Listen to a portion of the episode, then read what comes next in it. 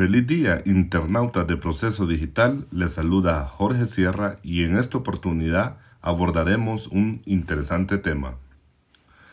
Alcatraz en Islas del Cisne este 2024. Advertencia para quién? La decisión gubernamental de construir este 2024 la megacárcel en Islas del Cisne, a 250 kilómetros de Islas de la Bahía, concita el rechazo generalizado de ambientalistas e incluso se colige por las declaraciones de la presidenta Xiomara Castro como una advertencia, aunque no se sabe para quién. La mandataria, en sus últimas apariciones públicas, ha advertido que la Alcatraz hondureña servirá para recluir a reconocidos delincuentes. Como lo prometimos, el centro de máxima seguridad en Isla del Cisne será construido este año 2024 y seguro será el hogar de conocidos delincuentes, dijo Castro la semana anterior en un evento militar. En el momento que la mandataria vertió esta declaración, atrás de ella el ministro de Defensa, José Manuel Zelaya, rodeado de jerarcas militares, se tiró una sonrisa burlesca.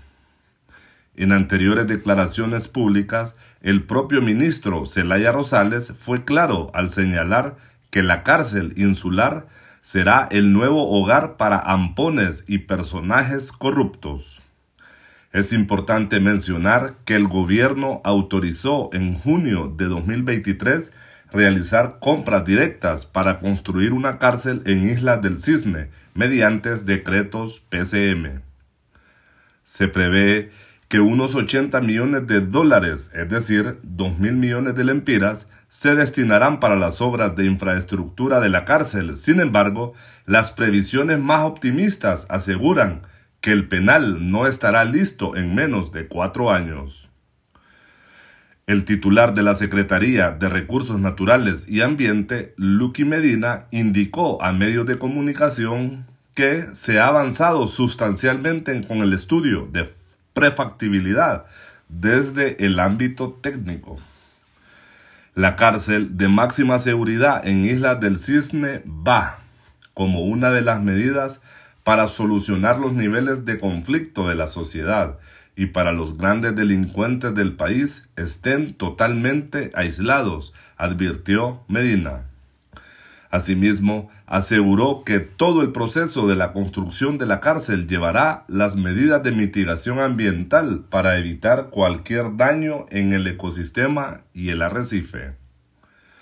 Si se actúa con la urgencia que pretende la presidenta Castro, la cárcel deberá ser construida este año. Los que se oponen alegan razones ambientales y un gasto innecesario que incurrirá el Estado de Honduras. ¿Estamos a las puertas de un nuevo elefante blanco? ¿O es en serio la advertencia de la mandataria para los que llama reconocidos delincuentes? Espero que les haya gustado el podcast de este día. Gracias por seguirnos y les invito para desglosar otro de estos temas de país. Muchas gracias.